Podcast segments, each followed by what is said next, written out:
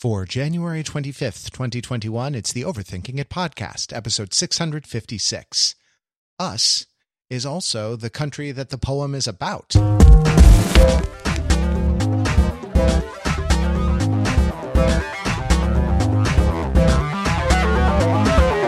Welcome to Overthinking It, where we subject the popular culture to a level of scrutiny it probably doesn't deserve. I'm Matt, and that's Pete. Hey, Pete, how are you doing? Hey, I'm ready for a storied two-hander. Are you ready for a storied two-hander? It is. It's a storied. I mean, the bards will write poems. We'll write long poems about it, and they will. And then we can hope that someone sits on a podcast and analyzes the poem that someone has written about our storied two-handers. Hey, gang, we're in a kind of a unique situation, and not just because we recently passed on the 22nd of January, the 13th anniversary of the founding of Overthinking It. Not exactly the founding. I suppose the founding was done at some indeterminate time before that, but the first publication on Overthinking It was January 22nd, 2008. So congratulations, Pete. You were part of that original group, and here we are, last men standing. No, it's not. That's not true. But not only that, but because there is a kind of fundamental irony encoded into Overthinking It, where we took, I don't know, How I Met Your Mother and wrote long scholarly articles about, or Dragon Ball is probably a better example given the composition of this panel. Right. And we subjected them to a level of scrutiny they probably, we did deserve. It's ironic to say they probably don't deserve, but to a level of scrutiny that would be more appropriate, let's say, in a college literature seminar. Right. Do you think that's fair? That was our mission statement. That was at the beginning. Well, this week for popular culture, the culture has given us an actual honest to goodness poem. Yes. That is the hottest thing in popular culture right now. That is, the idea that we're going to have to talk about it.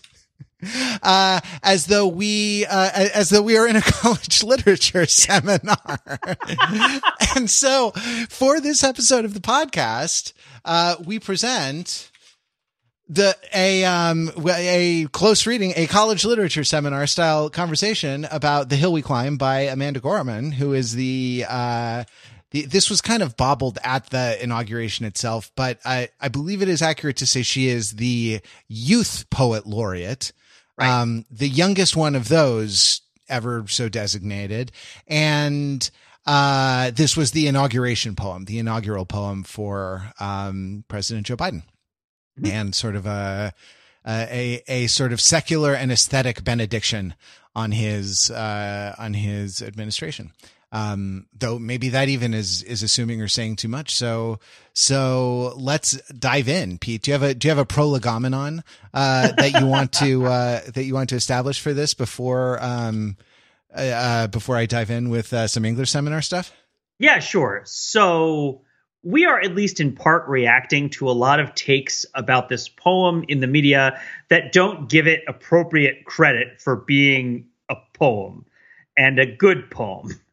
In the sense that it is complex, it is interesting, it is sophisticated, and also it is not easy. It has both the surface level, which works, I believe, that does inspire, and you hear it the first time and you know what it's about and you know what they're talking about, but it does reward going into it and picking it apart. So I would suggest that you try it. If you want to go into this poem yourself, we're not going to exhaustively go through everything that this poem is about. Certainly, one of the inconvenient truths about literature is that when it enters into different circles of readership, the people who are discussing it have different frames of reference and different touch points and different kind of perspectives. So our particular take on this poem may not be your particular take on this poem and is not the particular take on the poem. But it's ours. And we figure that since you like listening to us talk about other things, maybe we could talk about this take because it's a great poem. Sure. So yeah, so I just want to say that if you've heard that the poem isn't worth it, I would strongly disagree. I think the poem's worth it. I think it's an interesting poem. Sure. And oh, sorry, Pete. Didn't mean. I no, no, no. Yeah. And then just also that that's also interesting for the occasion, and that it is, but it is also interesting even if it weren't the occasion. I think there's a lot going on in here that is worth talking about. That's I just wanted to put that out there up front, because I there's definitely a certain alienation that happens when you encounter a poem that is really tightly constructed in the sense that it has lots of sort of nested ambiguities and references. And I would say with this poem in particular, there are two things that make it a little bit difficult, which is it has a lot of references, has a lot of ambiguities.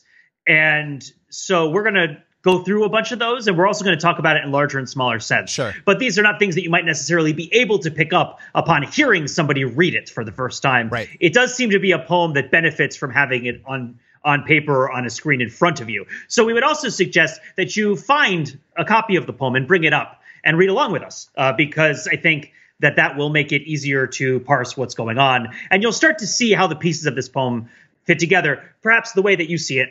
And perhaps there is some consensus, maybe or maybe not, to be had about what other people might see. So that's my prolegomena. So yeah, I 100% agreed. Also, in terms of following along, I'm not aware of a text that's been published that has been sort of blessed by Amanda Gorman, by the poet herself. So you're going to be dealing with transcripts, which may have like varying levels of fidelity to, you know, punctuation or lineation that she might wish were there or not there in the poem. But actually, and there's like interesting syntactic things that happen. I want to also kind of co-sign what Pete said and kind of actually take it a step further to say that like what we're aiming for is not a take per se. We're aiming to sort of like discuss a little bit how it works and the justifiable and you know, richly deserved kind of enthusiasm for the poem, and also the like the one or two instances of criticism that not literary criticism of critical comment that I've seen it are kind of beside the point to at least what my project is here to kind of figure out how it works, like how it is a use of language that accomplishes the many things that it accomplishes. Fair to say? Mm-hmm. Yeah, for sure. All right. So I used to start when I was an English teacher in high school and college, teaching high school English or introductory like literature and composition, to either to freshmen or to upper class people who were just behind on their literature requirement and had to like take this required class and got stuck with me. One of the things that I would ask when we started a new genre of literature, or at least a genre that we had not seen before, was, what do you notice about this? Like, what is weird about this? If you consider sort of natural speech, you know, as normal, what is it about this that stands out? And like, it was very hard to get people to say the obvious, right? Because they think you're being clever, and I wasn't. I meant like, well, gosh, we're reading this play and it turns out that like every paragraph has a name at the head of it and then a colon and then a bunch of things that the person is supposed to say. It's like, yes. Oh, we're reading a novel and like all of a sudden something's being like described to us, and who's doing that? It's like, yes, exactly. Right. And so in terms of poetry, it was always that, well, it's like words, they're fancier, but then like it has a like da da da da da da da da da da da da da da da da da, and also it rhymes and stuff like that, right? Like, so are there, and then you go into that. This is a way of introducing ideas of like line breaks and meter and what I've heard called the kind of the organized violence that poetry kind of imposes on the language, where in natural speech, you would never hear, you know, phrases of 10 syllables with particular stress patterns and like rhymes coming at, you know, at precise intervals. But in poetry, you hear that all the time, or you don't, which is, you know, interesting as well. On just as we dive in, Pete, on a surface level, is there anything that you notice that about this that you want to kind of highlight or kind of point out, that will kind of be at least an initial critical apparatus for us to get started with? Sure. I think the most surface level question about the poem is the heavy use of the word we.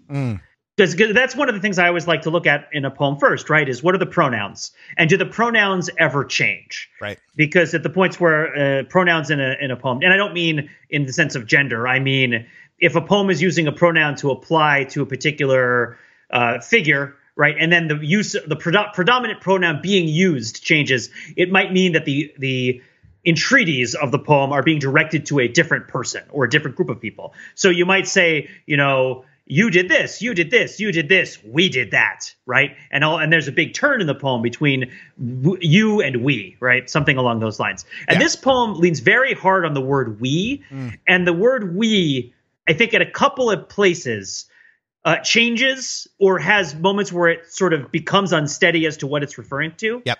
And so I think part of getting after the poem is getting after the word we and who we might be, which is, I guess, kind of what the core question of the poem is. There's also situations which I think are interesting from a typography standpoint, because if there were commas in certain places, the we might mean something different than if there weren't commas in different places. But because we don't have an authoritative text on this, we should assume, I think, that it is ambiguous as to where the commas might be. And so the sentences might mean multiple things. Other than that, on a surface level, I would say that it's a poem that goes in and out of end stopping, and in and out of enjambment, and in and out of regular meter versus sort of freer meter. It has enough variation that it doesn't seem to have a metrical, formal standard center of gravity, right? But at the same time, it's not entirely bereft of a kind of what you might think of as sing-songy sections. Sure. So those are sort of surface level things that I see about it. Yeah, great. To those, I'll add, listen to where you hear rhymes, listen to where you expect to hear rhymes and don't, and then listen to words that sound the same, that are the same or sound the same or almost the same, just a little bit different, and how they mean different things in a lot of cases. Because if Pete is going into this and he's going to be reference and ambiguity guy, I'm going to be phonology guy today. And, at least try to offer some perspectives from that. So the technique we're going to employ is called close reading. It's a technique of literary analysis, associated, I guess, with new criticism in the interwar period in the 20th century, and involves sort of going line by line and sort of reading and trying to unpack. Is a word that's associated a lot with this particular kind of technique. A lot of the things that are sort of metaphorically packed in there. So, we haven't decided this, but it is likely that we will read a section and talk about it, for several hours. And then in this 500-part series, we'll get on to the next one. You want to kick it off, Pete? Why don't you do the honors? Sure. Let's start with the title. Okay. So the title of the poem is, oh, and also, by the way, the version of it that we're using is the Congressional Record version, the version that was entered into the Congressional Record, which I think you can find if you go looking for it. But so if there are slight differences in the version you're looking at, that might be why. But the title is The Hill We Climb, as we understand it, right? I've also seen it referred to as The Hill We Climb, an inaugural poem for the country. And I would suggest that The Hill We Climb has several immediate suggestions as to what it might be. All right. So the next 3 hours of this podcast are going to be on the title of the poem. Oh, to make it super simple, right? Climbing a hill, right, is something difficult, right? Yes. It's also something that makes things better. It is both something that is challenging and painful. It is also something that makes things better, because when you climb a hill, you get to the top eventually, right? It is not a coincidence that this poem was read at the Capitol building, which is on Capitol Hill, right?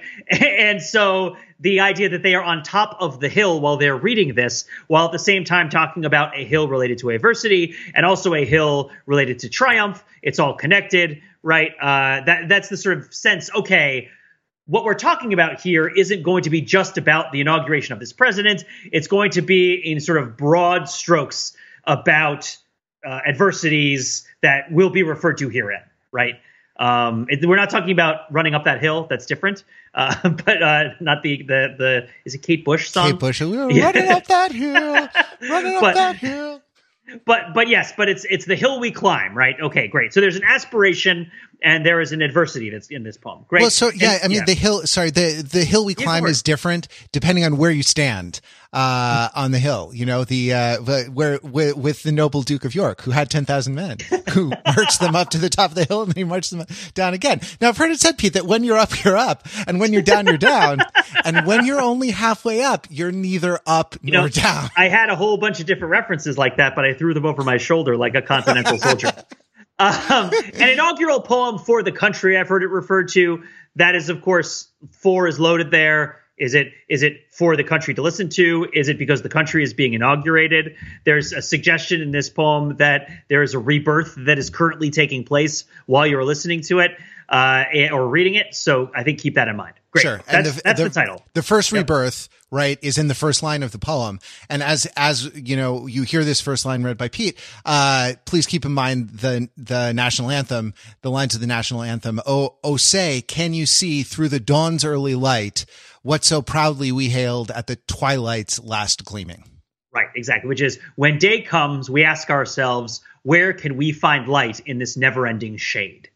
Right, which I think she inflected it differently than that. And I wish I had a version written by her so I know exactly how she inflected it. But yes, you're spot on identifying that that this is echoing the national anthem, right? At least that's what it feels like.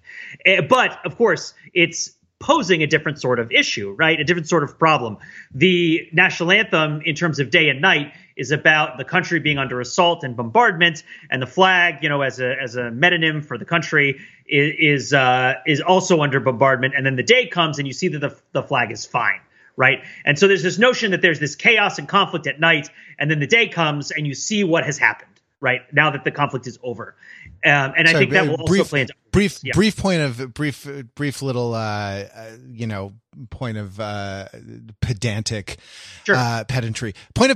sir. Yes. It's a question. The national anthem is a question. Can you see? And the question is unanswered. So that is it. It is a nice little bit of ambiguity there in the form often of triumphalism or ball games. But sorry to interrupt you. No, of course. Don't interrupt, dude. We're not interrupting. We're discussing. This is what it's all about. This question will be answered at the end of the poem, which is maybe helpful to know as you enter into it, that the question, where can we find light in this never ending shade? It's like, hang in there. I got you. Right. That's coming eventually. I would like to point out the phrase never ending shade. Yeah. Carries a bunch of different shades of meaning. Whoa. Wow. Oh boy. So of course, shade, we discuss them all. Let me turn off my Sade. So, and again, not to make light of it, this is a poem that is extremely concerned with race. You have to know that this poem is extremely concerned with race. It is extremely concerned with race, right? Like, this is, even though it doesn't really say it in really super clear language, like straight out front, that it is really concerned with race. It's really concerned with race, right? I mean, I would even say it does say it, but I think it's possible to listen to the poem and hear a sort of fairly neutral appeal to unity and kind of positivity and progress. But this poem, I think once you delve into what it says and like recall the words that kind of breeze by in the beginning, usually concerned with race. Shade, right? First of all, it's, this is a young person who's giving the talk. Shade, or reading the poem, shade is derision, right? Shade is a sort of disdain that gets cast upon things, right? To throw shade, right? Shade here is also, when you think about it, the fact that the day is coming and there's going to be shade, that means that something is blocking the sun. So what might be causing a shadow that's blocking the sun, what's blocking the day, right? So that's the other concern. It's, we need to find the light. We're stuck in the shadow, right? And the day is here and we need to find the light. That seems like a metaphorical problem that seems pretty straightforward, right?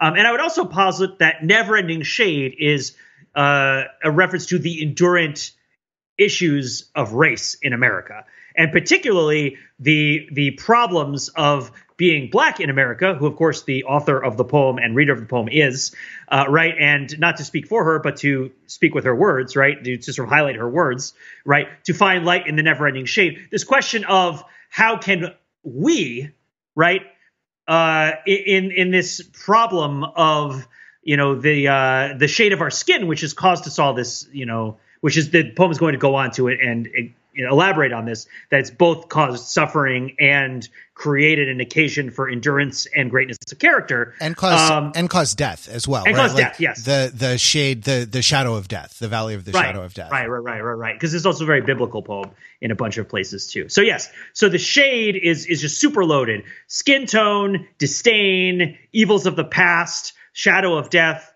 Right. The day has come. Well, what is the day? I think that it's another question that we need to put a pin in and see what the poem has to say about it. Right. When day comes, are we at day now? Is day something that's happening in the future? Right. That's not something that the poem has answered just yet. So I would posit that that's where we are at the beginning of the poem. Right. We are trying to find the light. We are climbing the hill. Right. And we have an ambiguity established between something that is blotting out the sun and also the color of the skins of Americans and how Americans deal with that. Right. Sure. Which is a super, super simple way to say it. Shall we move on to the next little piece? Let's go. Let's do the next line. We got to move. It's not a long poem, but any poem that's really nicely put together is going to take a long time to talk about, which is one of the reasons why people never talk about them. The loss we carry, a seamy we must wade. We braved the belly of the beast, right? So I definitely saw several reviews that missed this. I think it seems pretty obvious that she's talking about the middle passage, meaning the packing of Africans into the bellies of ships and bringing them across the sea for enslavement and forced labor in this case, North America, but the Americas in general and other parts of the world. Right. And so wading the sea is something that is impossible. Right. But we must do it. We're being called upon to walk across the sea. The loss we carry. Well, who is we? Right. So if we are the carriers, right, then we are the ones who are driving the ships, right? But if we brave the belly of the beast, then we are the ones who are in the ships. Sure. It's also impossible to carry a loss, right? Because a loss is an absence. It's an absence of something. And, you know, you sort of can't carry an absence. But yeah, so the different kind of modes of containment and of sort of theft, right? Of identity, of liberty, of culture, right? And whether, and sort of who's carrying who, who's carrying what. You can think of carry in the sense of the Vietnam War book, The Things They Carried. Yeah. Right. Like as in the kind of the trauma response or the, you know, the kind of legacy as a sort of legacy, that you carry. Right, exactly. So we're speaking of a collective trauma that is experienced not all in the same way by different people, which I think would be how it would be framed in that's Tim O'Brien, right? The Tim O'Brien book. Yes, there it is. Sorry, I didn't have it on the tip of my tongue. There's another thing that's operating here that I think is like. That I think is going to become important later, right? So the belly of the beast, which is, you know, Jonah, but which is also the sort of the slave ships, and also actually kind of like wading the sea. Like if you know anything about the material reality of that, you know, sea journey, they were below the waterline, you know, or sort of like, and so they were kind of being made to wade the sea. Now, not on their feet. The details of it are quite horrible, in fact, but what's described here is we braved the belly of the beast, right? As though, you know, and to me there was really, well, in one way of looking at it, you know, you can make the argument that there was really nothing brave about it, right? We're talking about people who are kidnapped and who were forced into, who were overpowered and sort of forced into bondage. And that is, you know, that is a sort of a crime committed against you. It's not like a trial, you know, it's not like a, something that you brave, like the way you brave a tough mutter, you know, and like wade the electric shock, riverbed or whatever it is, like that. That's not that. But the idea that, that this is something, you know, it's sort of like climbing the hill again. Like, is climbing the hill the kind of the hardship of getting to the top, the physical exertion, the kind of the mental toughness that's needed to get to the top? Or is climbing the hill the accomplishment of being, of having endured the climb? Right. Of having, there is only the climb, of having gotten to the, the top of the hill and sort of looking down, you know, kind of reminiscing, right, on your accomplishment or on the thing, you know, on the thing that is, that has happened in the past. So the idea of like braved the belly of the beast creates a kind of dual relationship with slavery, with like the kind of the reality of the slave trade, and that, that it is both something that was, sort of like a great historical evil that was done to a group of people, but that it's also something that that culture has endured, right? And that is a legacy for their descendants from the vantage point of the top of the hill, as it were, right, to look down on. Right. And the poem will hit this again a few times in succession in the next couple of stanzas, right, where we learned that quiet isn't always peace, and the norms and notions of what just is isn't always justice. Here, I think we're talking about the civil rights movement is a phrase that's used to the point where it gets kind of reduced, but the struggle, right, for freedom, not just from slavery, but then also, of course, from the subjugations that came after slavery, and then after that, from the various, you know, direct and institutional, you know, oppressions and prejudices that came after that, right? And the idea that you can't just sit by and wait, right, and hope that things will be okay. Things are not necessarily okay just because there is no conflict, right? And so this idea that, you know, you're braving slavery, but you're also braving the fight that comes after slavery. Right. And we're also recognizing that just sort of sitting and hoping that it was going to be fixed for the United States was actually a huge error.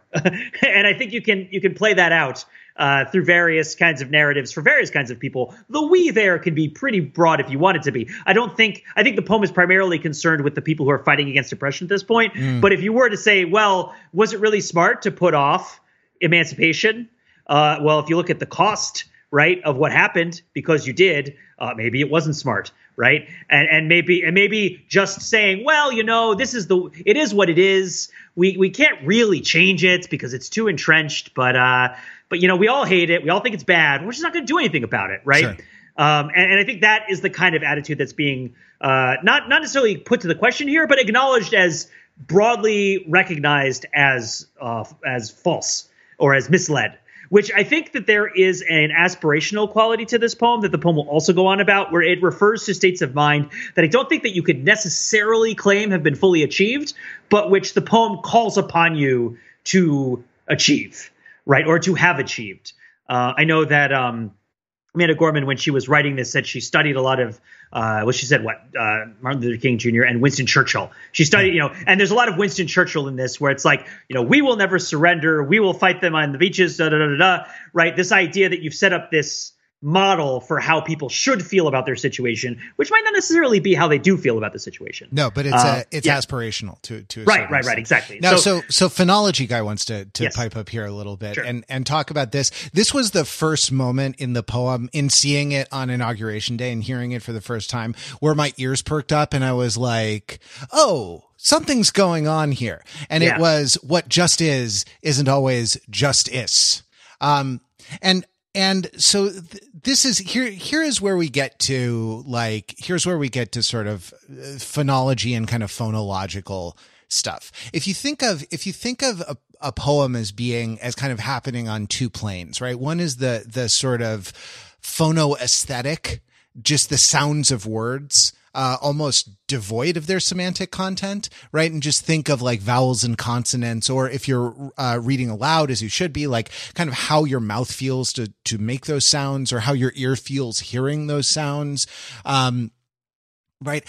That is one level. And then as a set of syntactic structures underneath that are, you know, that are semiotic, right, that convey meaning, as a set of like, the kind of the meaning level of language, right? One of the things that poetry does, and here I am, here I am really condensing probably like a master's thesis worth of material into one or two sentences. One of the things that poems do is sort of complicate the relationship between those two things, how these sounds mean these things and other sounds mean other things. And if two things sound the same, do they mean the same, or are they really actually very different? And to say that just is isn't justice, just isn't is, that's, yeah, you know, that's fun. That just is isn't justice, right? The two words or two sets of words, they sound identical, but the claim is being made that these things are very different, right? And that quiet isn't always peace. Well, the difference between just is and justice is very quiet. It's very subtle, you know? And the idea that like you have to sort of pay very close attention to what just is, you know, to the norms and notions. And to ask if your just is justice, or if your just is isn't justice, or if your justice isn't always justice, and all that, you know, and all that sort of through, you know, two little words or three words, I suppose, and a couple of sounds, a couple of little quibbles over some very subtle differences in pronunciation. Yeah, I really liked those vowel sounds in that wonderful little place where the words are almost, they're like half repeating, right? What just is isn't, right? there's a little two pairs there, which I think there's a bunch of times in the poem where she creates these subtle connections between different lines or different sentences or different phrases using assonance and alliteration to complicate something that's supposed to be complicated, which I think is cool. Yeah, awesome. I also was like, I have a note here. Just is. Is she talking about ice? Right? Is ice not justice? Yeah. Now, this is a situation where I'm reading too much into it, but you know what? That's kind of the point of poetry.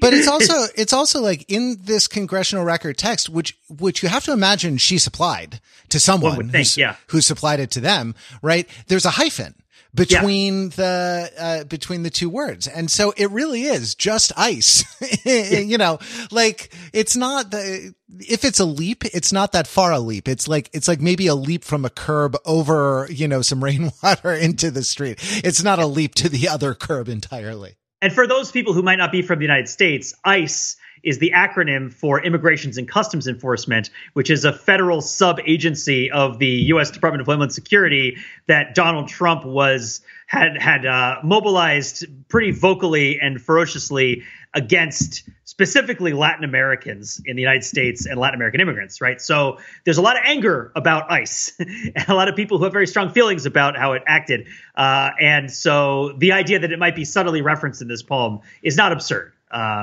Especially considering the assumed perspective that's been presented so far of the author. But anyway, okay, getting away from that. We're going at a snail's pace. So I'm going to read just a whole next section. Oh man, okay, then we can rifle through the different blocks. Yeah, sure. Exactly. Is that okay?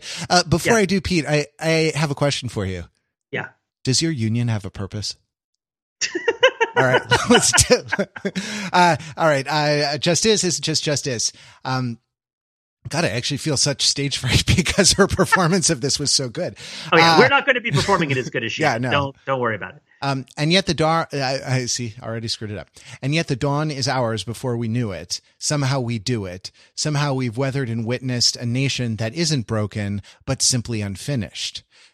We, the successors of a country and a time when a skinny black girl descended from slaves and raised by a single mother can dream of becoming president only to find herself reciting for one. And yes, we are far from polished, far from pristine, but that doesn't mean we are striving to forge a union that is perfect. We are striving to forge a union with purpose. Let's stop there. That's a lot. First gloss, the dawn is hours before we knew it, feels like an allusion to the first inaugural poem, which was Robert Frost's The Gift Outright, which he read in 1960 for the inauguration of John F. Kennedy. For Robert Frost, that meant that the nationality of being American had a necessary association with the people living here. And if you feel the way Robert Frost does about trees and woods and stuff, then that makes sense, right? And by the way, Frost and they're both alumni of Harvard. Well, there you go. Right, exactly. They have more in common than they have different. Right, exactly. But here, the dawn, right? At the beginning, we raised the question of what the day is, right? What is the day? Is it a situation where we are able to evaluate the damage that has happened? Is it the present? Is it a time when things are better? If they are, why are they covered in shade? Right? What is the day? But the notion that the dawn is somehow connected to nationality is an interesting proposition to put another pin in. You want to go through a couple of other points on this as we go through? I mean, would you say, Pete, that sometimes the dawn is red? Would you? But that dawn is dead. R-E-A-D. Right. Somehow we do it. Somehow we've weathered and witnessed a nation that isn't broken. So weathered and witnessed is, again, this ambiguity between what you endure, what you weather, right, what you climb, and witnessed, what you sort of have climbed. And witness in a religious sense, witness is, specifically Christian witness is, the story of your conversion, right? Like the story of your sort of testimony that Jesus is God. So so there's a kind of a story of like salvation kind of encoded in that word. And that like this kind of insistent somehow, right, is really kind of begging a question, how do you do it? Well, somehow we do it. Somehow we've weathered and witnessed a nation that isn't broken, but simply unfinished. And I mean, simply, what does simply unfinished mean in this situation? Like, A, how is it unfinished? And B, what is simple? Or how is the unfinishment accomplished simply? Right. That, maybe it's less pedantic than that and more that it's just like, it isn't broken. It just happens to be, it's just unfinished in the sense of merely, but what is that? What is merely unfinished in the context of a nation? That is to say, what are we supposed to finish? And I'm reading ahead, incorporating material from later, but like in a poem that talks about how democracy can be delayed, right? As though democracy were some sort of far off future state that Zeno's paradox, like we keep moving towards, but never actually quite accomplish.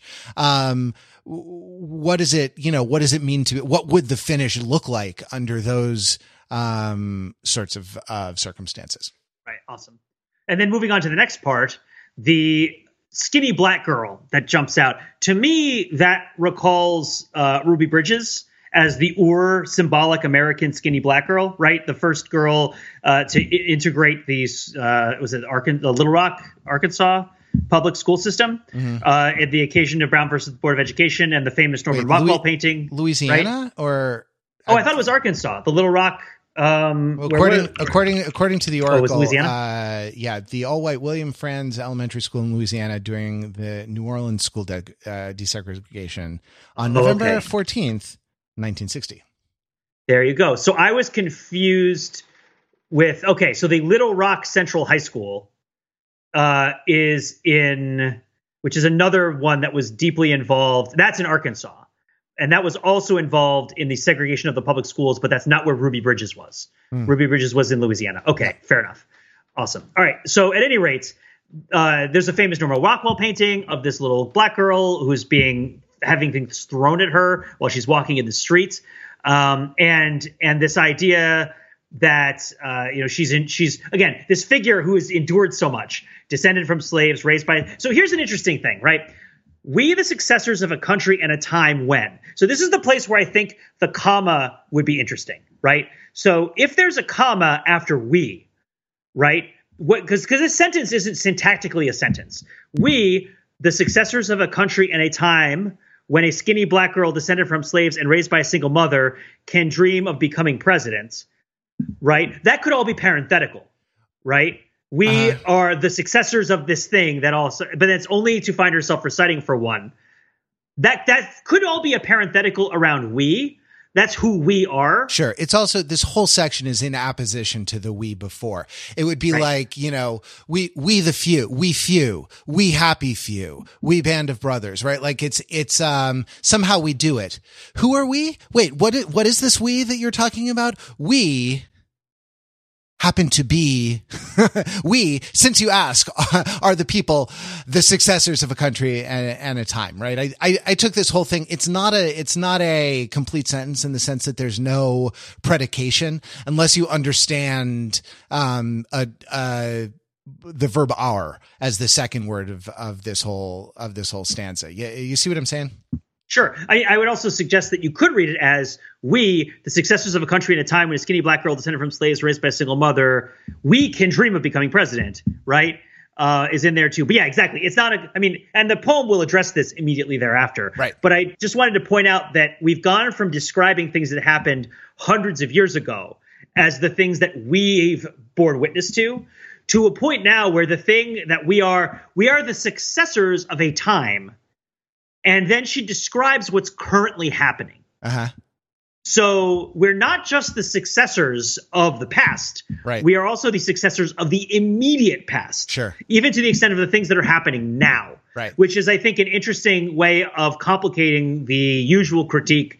Well, not critique, but the usual narrativization of American history that at least I was taught in high school, which is a whole bunch of terrible things happened in the past. We can be better than this, right? And here it's like, well, the past that is happening right now is still the past, right? As soon as it's done. Sure. And so that, having finished this sentence that isn't a sentence about this history that isn't a history, right? About this present that's a past and is sort of escaping into the past. Yes, we are far from polished, far from pristine, but that doesn't mean we are striving to form a union, forge a union that is perfect. We're striving to forge a union with purpose. So it seems like saying we are far from polished is referencing the fact that the sentence that we just got out of is a little bit incomplete, but there's also other sentences that have been fragments as we've gotten into this point. And of course, it's none of it is at the point where you can't understand what she's saying. Yeah. Right. And so this also to me recalls an irony in early American history, which is on one hand seems to be referenced by the title of the poem, which is The City on the Hill, the notion that we are pristine, this sort of puritanical, the new world, which maybe doesn't even have the sins of the old world and can be this gleaming city on a hill. And I think a lot of discussion that has been happening recently in the public sphere has concerned the notion that, well, we need to deal with the fact that the history of narrativizing our country as being this perfect place needs to not be the way that we talk about it because it wasn't ever really perfect, right? Because at the time that they were sort of aspiring to do this thing, there was also enslavement going on and all this other stuff and genocide of Native Americans and so on and so forth. But at the same time, it reminds me of appeals to the national character of Americans as distinct from the British. Yes, at the time of the Revolution, but even going back into the 17th century, this idea that Americans were more rugged and less refined than Europeans, right? The notion, one of the things that gets bandied about a lot on social media is, of course, the problematic. And I like the word problematic when it refers to the fact that you're addressing a problem, right? The problematic use of the word American to refer to people from the United States, yeah. Which when you think about the history of the United States, is there to distinguish you from British people, right? It's the salient cleavage is not you know, I am American among all the countries of the earth. It's I am American and you are British and we're both in the British Empire. Right. And so that's the sort of origin of the term.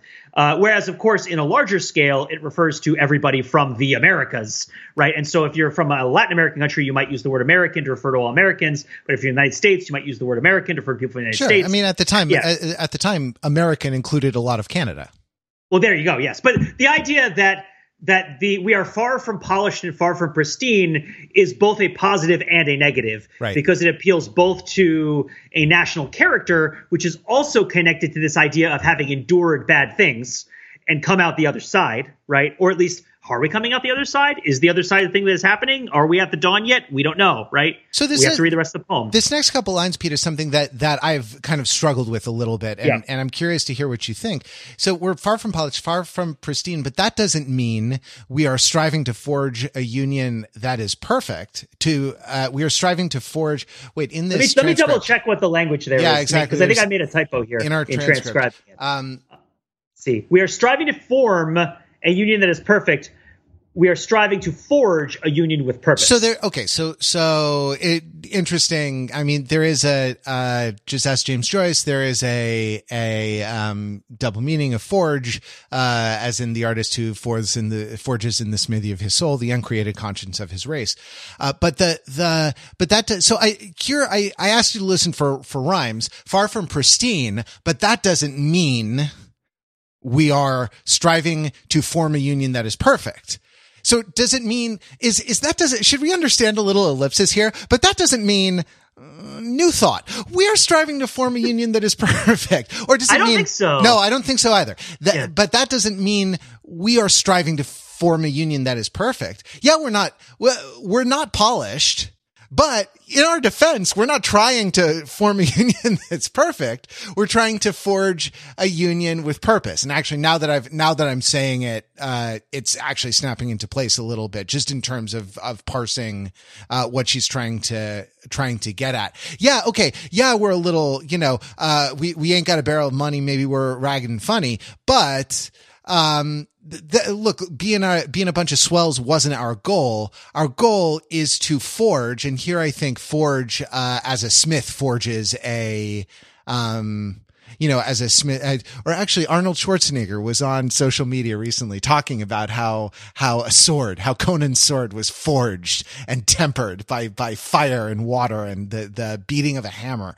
That we are far from polished. We're far from pristine. We're a little ragged. We're a little sweaty, to use a word the Generation Z likes, but that's because we're doing hard work. We're doing the blacksmithing work, to forge a union.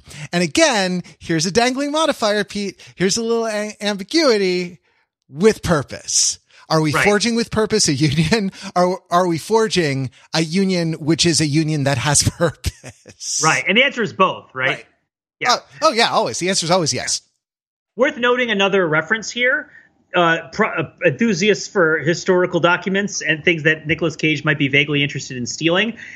A more perfect union is famously a phrase from the preamble to the U.S. Constitution. We, the people of the United States, in order to form a more perfect union, establish justice, ensure domestic tranquility, provide for the common defense, promote the general welfare, and secure the blessings of liberty to ourselves and our posterity, do ordain and establish this Constitution for the United States of America.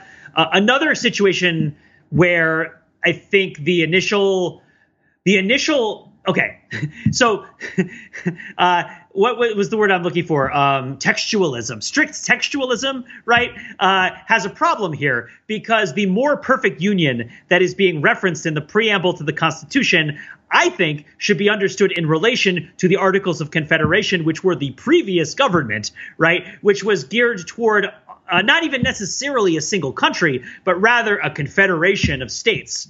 And so the more perfect union is along the lines of a country wherein the states are together more of a whole, as opposed to one where the full moral sense of humanity has been actualized, which is the way that phrase tends to be read. So a little Latin is helpful here. Perfect comes from the prefix per, meaning through in this case, and affect is from facio facere, the verb for to do.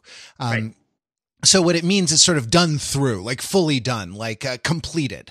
So, yeah. So a thing that is perfect is a thing that is complete. And that is kind of, if you think of kind of done through, like done through a process, you can kind of read it as being like, completely transformed, from one thing to another, perfected. Yes. If you are a Dragon Ball fan, you will of course recognize that this identifies Perfect Cell and the otherwise paradoxically named Super Perfect Cell, who should not be able to be super if he is already perfect.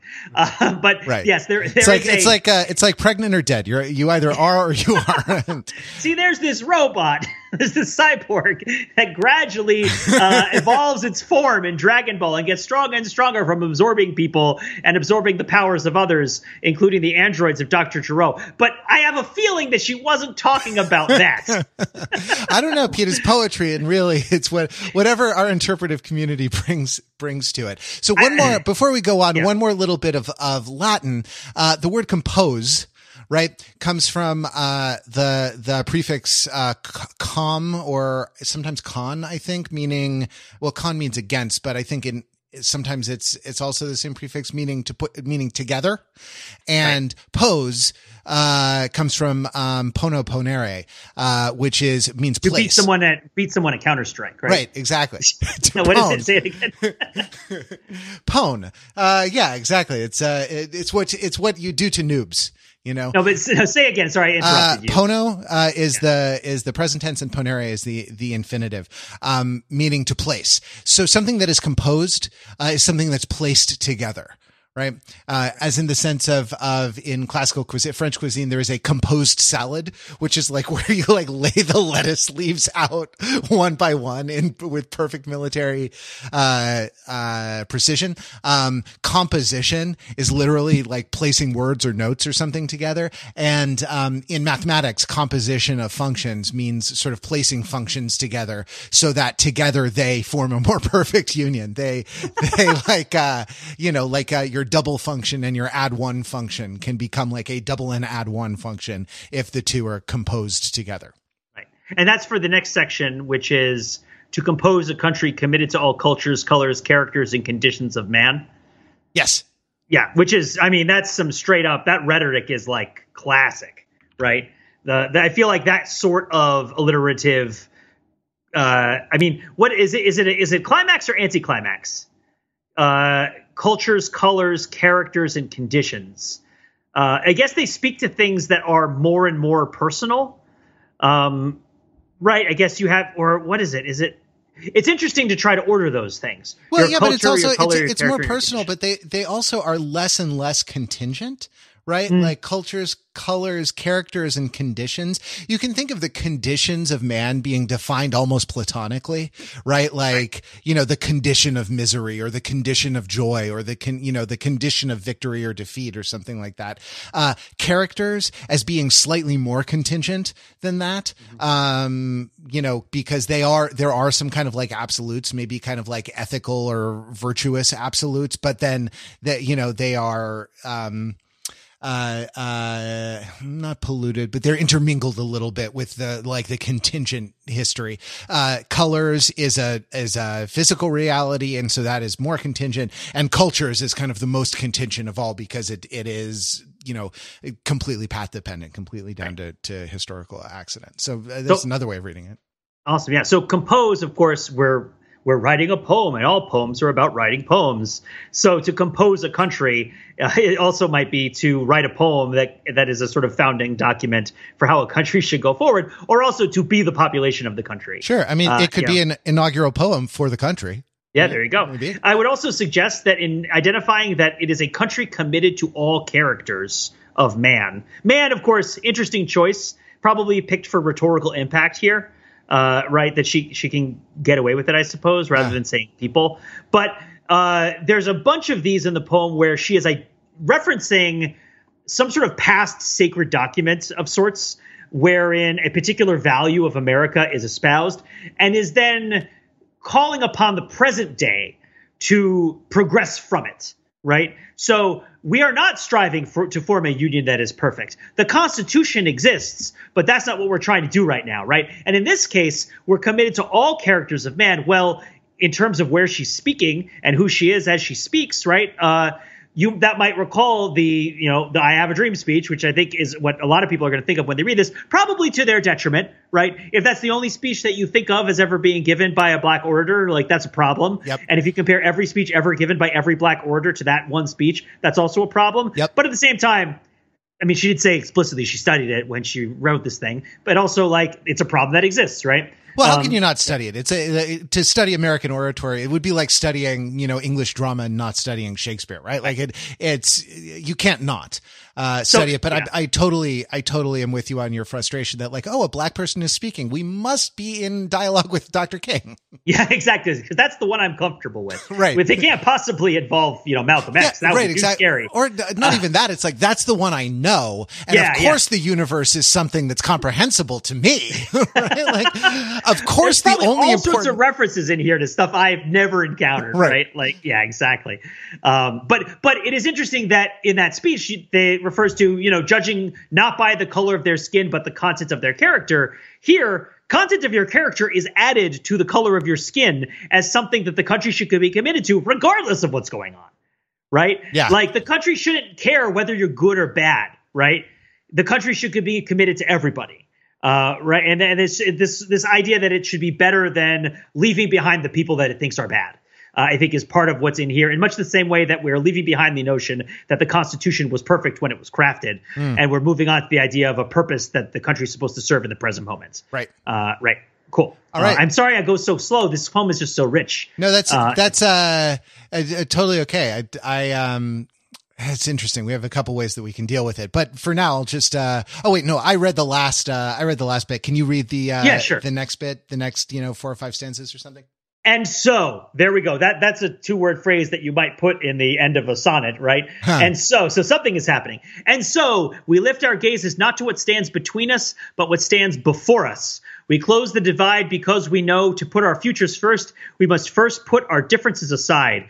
We lay down our arms so we can reach out our arms to one another. I think, and then I guess I could end it with, we seek harm to none and harmony for all. Right. Which is, I feel like this is the place where, or I think that this is the place where we can identify a very subtle pronoun shift. Yep. Right. Because up till this point, we've been talking about we, and here we talk about us. Mm.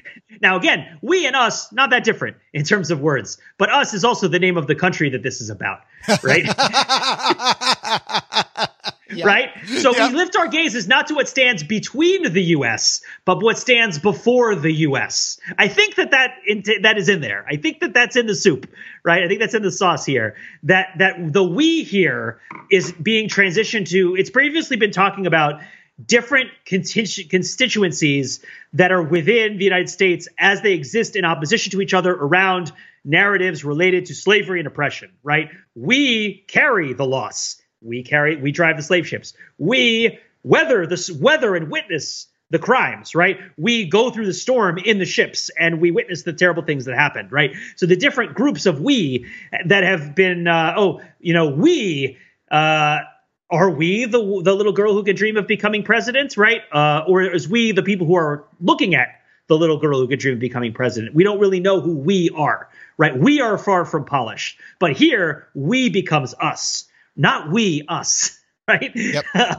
which is a synonym, but poetically is not. Right? No, absolutely not. If only because things aren't synonyms if they don't sound the same there you go.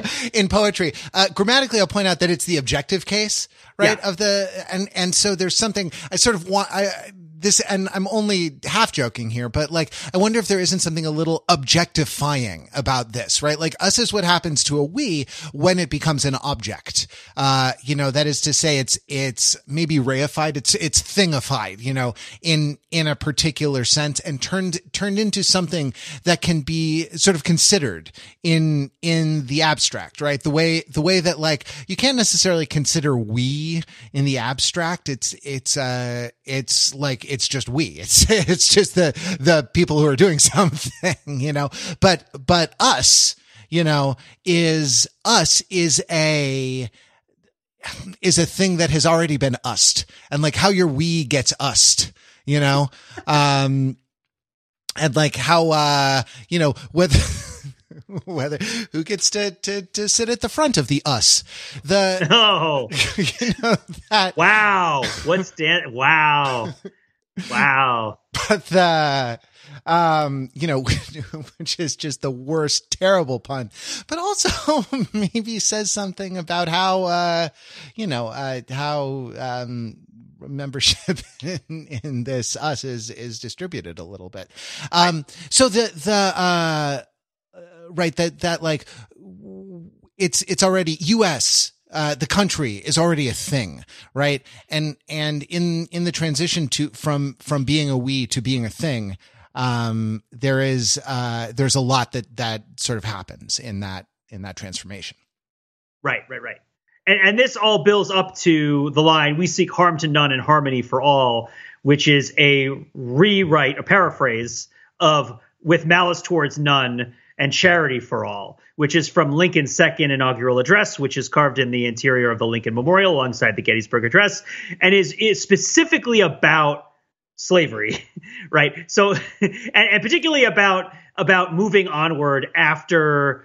And this is 1865, right? So the notion here is that slavery, at this point, slavery has not yet fully been eradicated. And one would argue even to this day, it hasn't been fully eradicated. But to the extent we are pre-Juneteenth, right? We are 3 months prior to Juneteenth, where the Union troops are still moving through the South.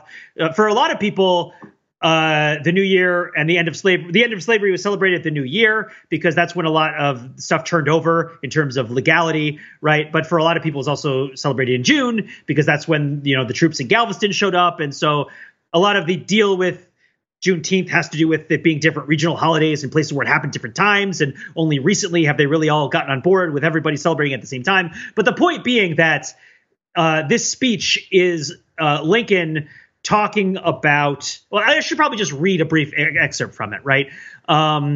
He's not ambiguous, right? Which is, well, I'll read it. "1/8 of the whole population were colored slaves, not distributed generally over the Union, but localized in the southern part of it. These slaves constituted peculiar and powerful interest. All knew that this interest was somehow the cause of the war." Take that, right? All knew. This is the president saying it in front of everybody. "To strengthen, perpetuate, and extend this interest was the object for which the insurgents would rend the Union, even by war, while the government claimed no right to do more than to restrict the territorial enlargement of it." So that's not the only opinion of this issue that Lincoln ever espoused publicly, but that's where we're at with the second inaugural. And the line is, what is it? It's, let me see if I can find a good place to pick up where it doesn't take me too long to get to the end, because it's not long.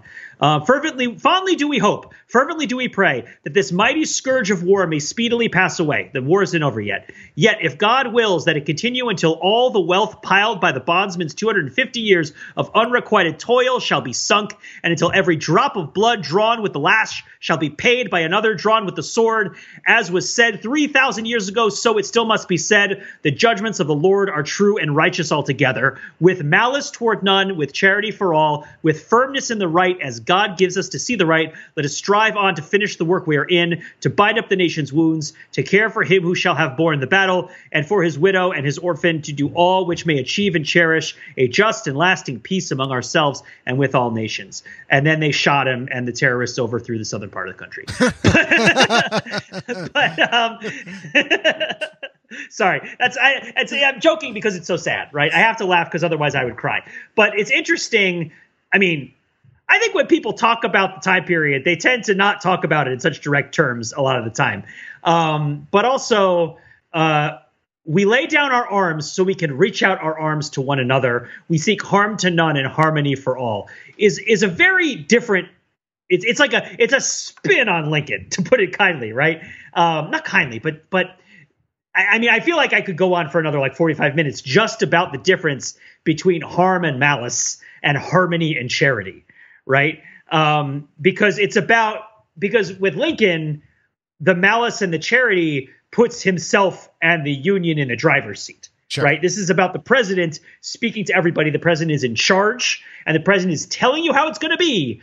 But with harm for none and harmony for all, then Amanda Gorman is not saying, you know, I am the dictator of America and I am telling you how it's going to work. Right. But sure. At the same time, there's a similar aspiration. Right.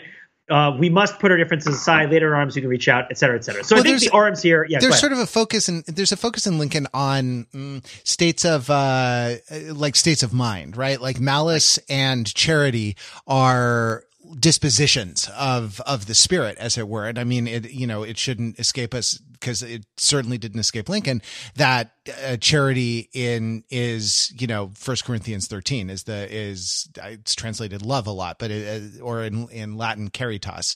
I guess that must be a Latin translation of Greek, but you know, the idea of Christian charity is what he's talking about. And harm and harmony are a lot more material. They pertain not to a disposition of the soul, but to a disposition of material reality, you know, and that I think also arms and harmony, are again, there's kind of a warning in that like it's sort of difficult to tell these things apart. Like, are you doing harm or are you doing harmony?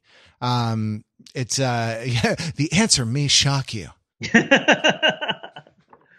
Pete, we've come to our normal stopping point. We can't stop now. We got to keep going. Okay, this is. Or do you want to do a two-parter?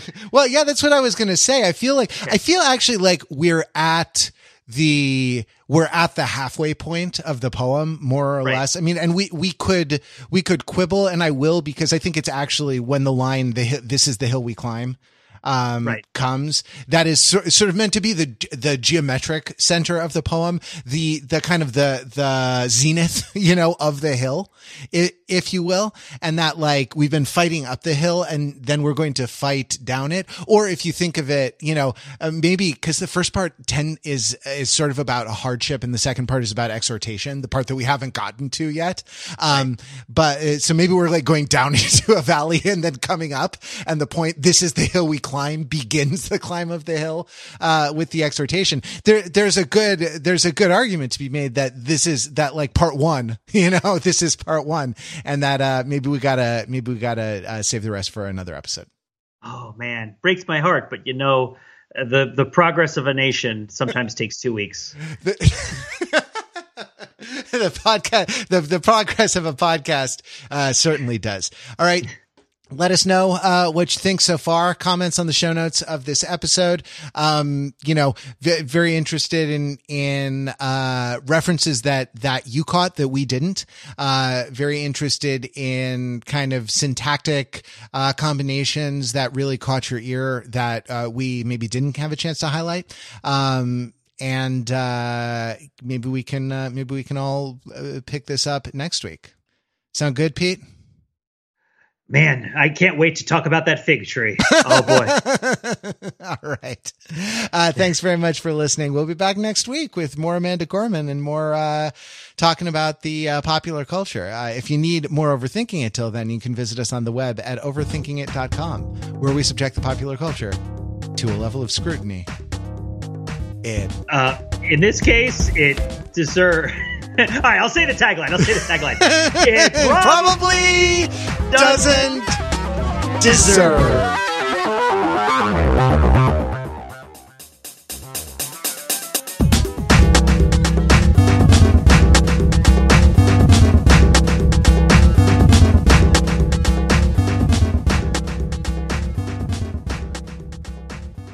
See, he's a cyborg. All of the androids are really cyborgs. So Dr. Gero made these things that are called androids, but they're really cyborgs. And Imperfect Cell is not necessarily suggesting that when you get to Perfect Cell, he has like a moral perfection, but it suggests this notion that he's coming into being. And actually, Perfect Cell needs to absorb androids. I think it's 17 and 18. I blanked on whether it was 18 and 19. That's embarrassing. 17 and 18, right, before he can become perfect. What I'm saying is that in order for America to become a more perfect union, we need to taunt Vegeta so that he makes a tactical error and allows us to absorb the final android. And then once we reach our final four, we'll be unstoppable.